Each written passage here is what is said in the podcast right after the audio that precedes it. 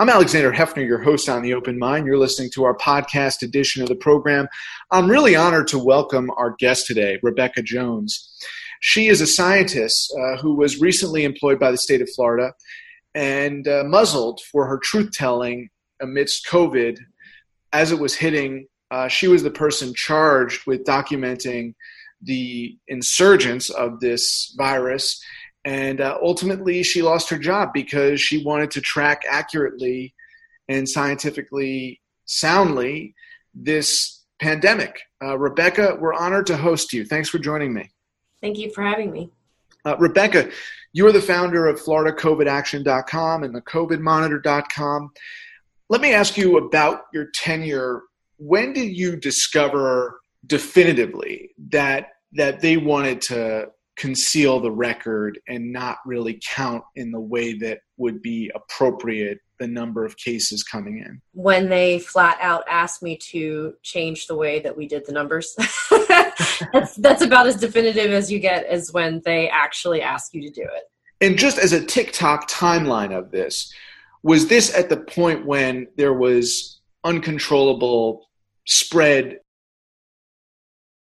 resurgence of the virus across the United States? So, this was for Florida during uh, the end of April when we had somewhat stabilized cases and had appeared to be effective in trying to keep numbers down. What happened very quickly was there was an attitude shift that occurred when the state decided to reopen prematurely. And since they had such a robust data and surveillance tracking system available to the public, they wanted to use that um, as evidence for why it was safe to reopen, to state that the state met certain benchmarks that it didn't actually meet to justify reopening. So, so how were how were those data manipulated, Rebekah? They asked me to do a lot of things, some of which they're still doing now. Um, one of the first things that we did was we sat down with myself and three other folks from EPI and looked at what criteria we were being advised to use that the White House had set forth, which is testing uh, statistics and surveillance and hospital data, things like that, and kind of came up for what we what I actually uh, coined as the metrics for reopening. And when it became clear that based on the metrics that we, the scientists, thought uh, most accurately captured trends, would not allow them to do this in the way they wanted to, they decided to drop pneumonia from the surveillance data altogether, just stop collecting data on it. Um, to not work with the agency that monitors hospital information for probable cases and deaths um, as advised by the CDC. They decided to change the way we calculated positivity. So it was no longer the positive people tested divided by all the people tested, which is a percent. It was now new cases, which is different than positive because you only count once when you're a new case, divided by the number of total tests done for that day, which includes repeats, duplicates, things like that, which diluted the denominator by about 40% almost immediately. So everybody all of a sudden every county that didn't meet that criteria almost suddenly did, uh, which basically served to eliminate that criteria altogether. Um, because positivity was supposed to be either below 10% or decreasing for two weeks straight, and most did not meet that. And when that still wasn't enough, uh, one of the leadership people, uh, which I say in quotes, which you can't see, who is um, the deputy secretary of health, asked me to open up the spreadsheet and look at certain counties. And when I showed her that some were 18 or 20% positive that they wanted to reopen, which is twice the threshold, she said, well, we'll just change it to 10. Just move it down, change the number, make it look like it works. And um, that was one of multiple things I was asked to do. Uh, eventually, I was asked to just delete all the data, delete the entire site.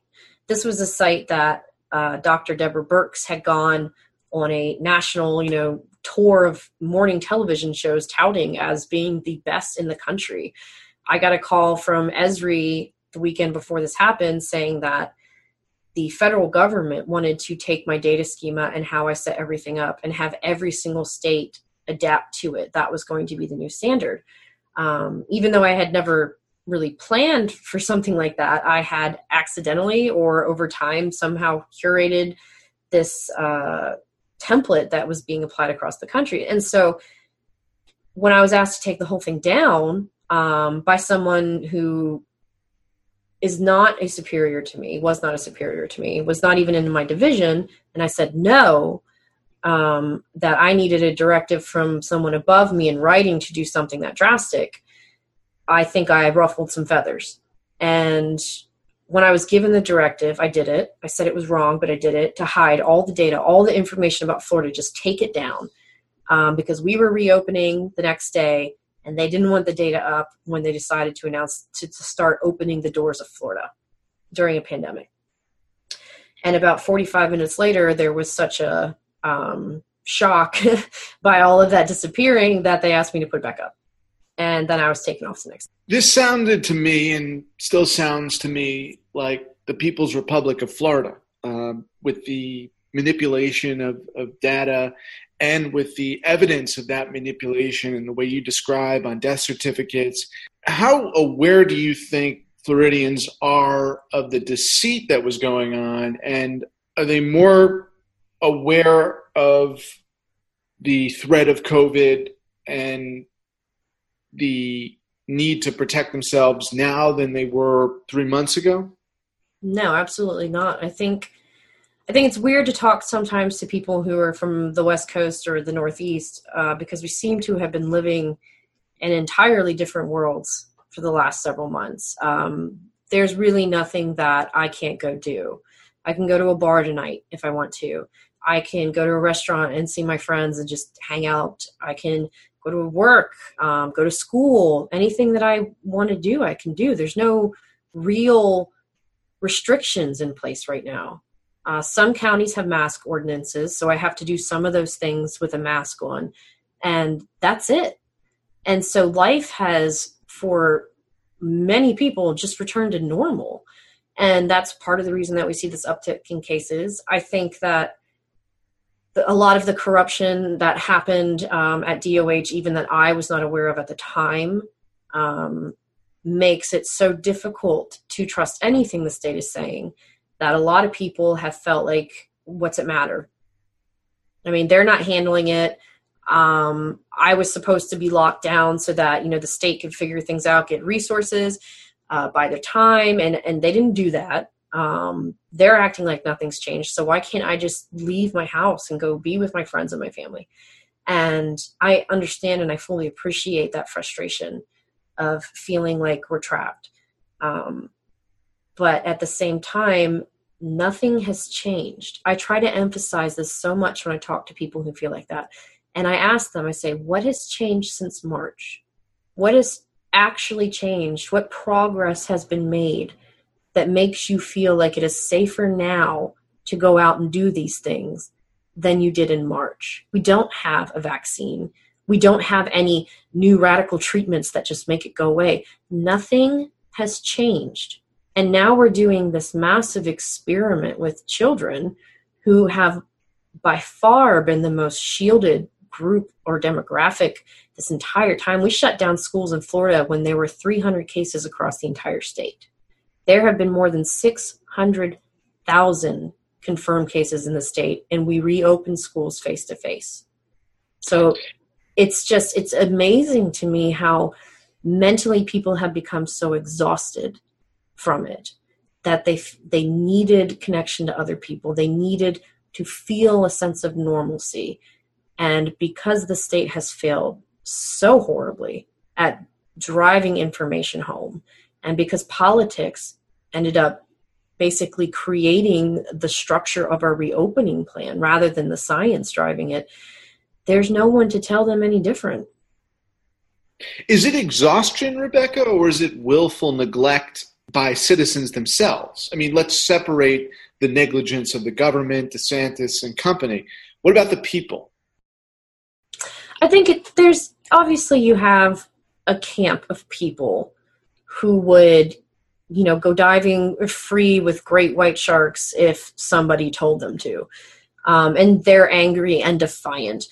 But even that, I think, comes from this some deeper place of exhaustion of having basically and, and i know this is somebody who's studied natural disasters um, my entire life who's lived through katrina and many others after a certain point you become numb to kind of the horror that's around you. Um, it's like living in post South Mississippi Katrina. It became so threaded throughout every single day, like driving past, you know, the slabs on Highway 90 or the smell that didn't go away for over a year that you just you feel like you don't care anymore and that you know what you're you just have to move on and I feel somewhat like that's part of that. I mean, this is actually called exposure exhaustion. It's a thing. And it's about how much we can tolerate emotionally from a disaster before we just don't care. And I think a lot of it is that I'm frustrated. I don't like I mean, because I am adhering to the rules that we should be enforcing. I'm not going out to bars. I'm not going out to restaurants. I'm not doing any of that stuff. So I feel the same way. I feel like I miss people. I miss being around people, even if it's just like being in a restaurant alone where there are other people in the restaurant. You know, we as humans, we we need companionship, and it's really hard to have gone six months now without any of those things. Um, for those of us who have followed it, and yeah, I mean, it sucks. It's it's not great, and you know, I've run out of hobbies, and got sick of cleaning my house, and I, you know, promised myself I would learn Portuguese, and I tried for two weeks and gave up. And so it's it's really frustrating, and I understand it. Um, now the willful defiance, um, screw you, I don't care. Belligerent and defiant from the outset without any modicum of consideration or care. Well, yeah, um, and those that happen to be the loudest idiots, you know, in in the bunch. You know, somebody's told me when I was a kid that you know, a, an empty can makes the most noise when you shake the rocks around. So, you know, it's it's really just stupid people listening to a man who has no education really who is not a scientist wouldn't understand the most fundamental parts of science even just basic this is what a atom is he probably couldn't tell you. Um, really kind of a what is uh what is the word i'm trying to find here? Um invalid. Uh you know in a very dangerous stupid person and um, when you have somebody with that kind of power and they happen to be such a moron, the people who follow will do what they say and they'll believe it. They will believe it with everything that they have. And it's crazy. It's insane. You're referring to Trump? Yes. And how does his leadership compare to DeSantis? Uh, because DeSantis is someone who, at least by you know the you know book smarts was educated and um, you know theoretically should believe in science. Donald Trump is, if anything, a cult leader and nothing more. The word leader is very um, generous towards him. He has been an obstructionist in this response. Every time scientists or doctors try to make progress, he interrupts it, he interferes with it, sometimes he outright stops it. Um, it takes only looking at his uh, potential use of an emergency authorization for vaccines to see how unprepared and unknowing he is for something like this. To suggest that we would use emergency authorization for a vaccine that has not completed phase three trials could the long term damage potentially done from that experiment, that social experiment of doing that, uh, would have implications not just across coronavirus, but of vaccination programs across the world over time. And uh, of course, being a moron like him, he doesn't understand or see those fissures or doesn't care. That's, you know, he's stupid and doesn't care, which is especially dangerous. DeSantis is not stupid. he is a calculating person who does things with purpose. I think the only time that he really screwed up was when he went on his now infamous rant about me and about how the media had reported that scientists were concerned about Florida cases. Um, and of course, a month after he had that rant, I launched my new site, um, which raised over $200,000 in a couple weeks. And Florida cases did exactly what myself and other epidemiologists at the state said they would do. They skyrocketed. And thousands of Floridians died because of it. I've worked responses with DeSantis in the past, and he has not been obstructionist. Um, I work. He came into the Hurricane Michael response, which hit um, October fifth, I think, or sometime in early October, and the election was no November, and he took over while we were still in that response period. Uh, I was the lead for all of our basically moving stuff around, uh, moving patients, and, and planning for evacuations uh, for the Department of Health with Hurricane Dorian. And he was obviously governor during that. Uh, I also worked the hepatitis and the influenza responses every year. And I have never, ever seen him micromanage any element of any of those responses. With the hurricanes, which was the only time I ever saw him, he came in, he gave a couple of pep talks uh, to our very exhausted teams, which we needed, and basically said, You guys tell me what you need, and I'll get you it. And that's my job, which is honestly for a politician the most that you can ask for is for you just to come to them and say, Hey, we need, you know, 5,000 trucks for this. And he gets you 5,000 trucks. That's what you need. Um, and I had praised his response to coronavirus up until the end of April, publicly, actually, um, saying that no, I didn't vote for the guy. Uh, but I thought he was very measured and he had done things that surprised me uh, while he was governor, some very uh, pro environmental uh, legislation, and that he was a godsend during emergency activations. And uh, because that's my whole life is, you know, natural disasters and the science of how they work. And um, it was very strange to see him become so involved in our day to day in mid April ish. And I came from a point where I was working 16 hours a day. Um, I was up and gone before my kids woke up, and I was back after midnight every single day. Every single day, not a single day off. And so I didn't have time to watch like the news and to see what people were saying on television. So that was somewhat irrelevant to me. Now, I've seen a lot of it now looking back and thinking, oh my God, I can't believe people were saying that at that point in time because we knew so much better than that. Like, that's not true, and we knew it at that point. But when it was going on, I had no idea what he was actually saying to the public. All I knew was what we were doing behind the scenes, and I had no problem with that until it was time to reopen. And um, I don't think he's stupid. I think he made a calculated decision. I can't speak as to his motivations. I don't like to guess why people do things. I think it's even possible that he considered that, uh, given some of the rumors about how his relationship with Trump wasn't so great at the time, that if he didn't go, you know, in line step with Trump and was the governor, largest, you know, state with a governor Republican who is, let's say, adversarial or indifferent to Trump, then it was possible that we would end up in the same kind of bidding war with resources that we saw in New York, or that funding that he wanted wouldn't get passed, or that Trump would find retaliatory measures if he didn't do what he wanted. Right. Um, that is my naive wanting to believe in the best of people thought um, because he, it was very dangerous.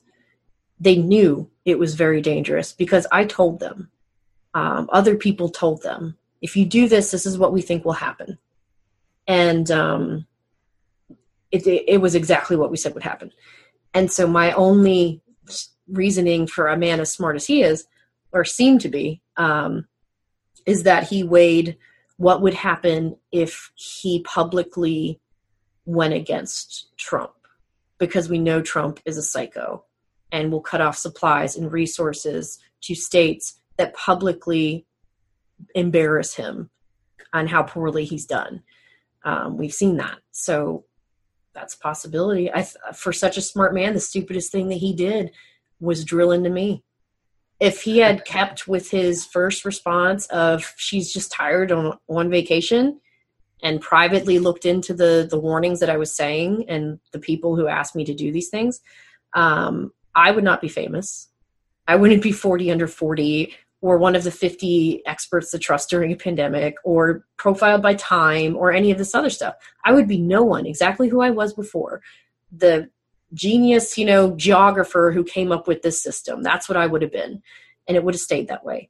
So, um, so let me let me ask you being a student and a teacher of science, you you have to be hopeful that despite what you're saying about the callousness of the political reaction and the exhaustion of the citizenry that in Florida and in the rest of the country, but let's focus on Florida, you know, there will be um, a realization of, uh, about uh, the need to heed science and scientific warning and practice. And so, to your mind, Rebekah, is it a, a certain level of mortality and and uh, seeing the, the death count at, at a certain number in order for there to be a kind of unanimous recommitment? I don't think it's that simple. Um, I think if you look at the complexity around other scientific issues, you'll see that there persists